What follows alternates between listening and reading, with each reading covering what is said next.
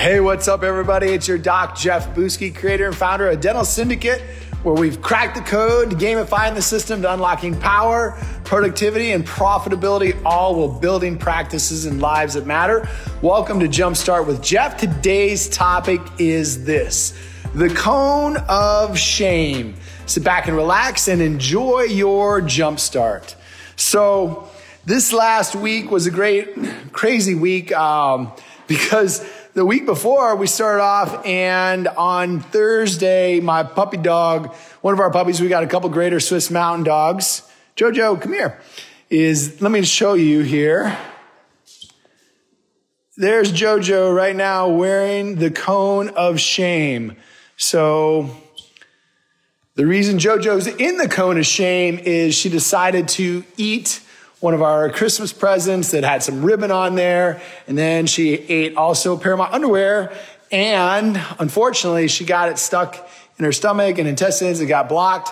So this last Sunday, she got to have emergency sun, uh, surgery, get cut open, remove the blockage, get stitched back up. And she is wearing the cone of shame. And I got to thinking about this because as I watch her here, as she's gotten home and been operating this week, I mean, she is running into everything. Like the peripheral vision's cut down. You know, the whiskers don't have the ability to feel things around them. So she's running into every doorway, into every cupboard, and into every wall. And it just slows her way down, which is good because she's not supposed to be very active right now. I want to keep the stitches in and not get torn open. But it got me thinking, and it got me thinking that where is the cone of shame operating in your life? And that is AKA what stories are operating in your life that are holding you back or that are acting like an anchor and slowing you down.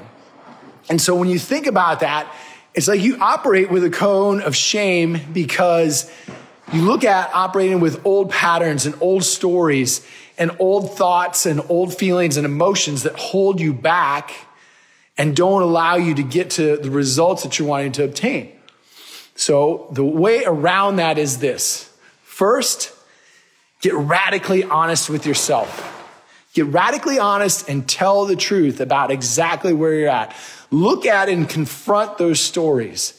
And when you can do that and you can confront those stories and get real and get raw and get honest with yourself, now you've got an opportunity to shift. You've got an opportunity to change and you've got the opportunity to write a brand new story.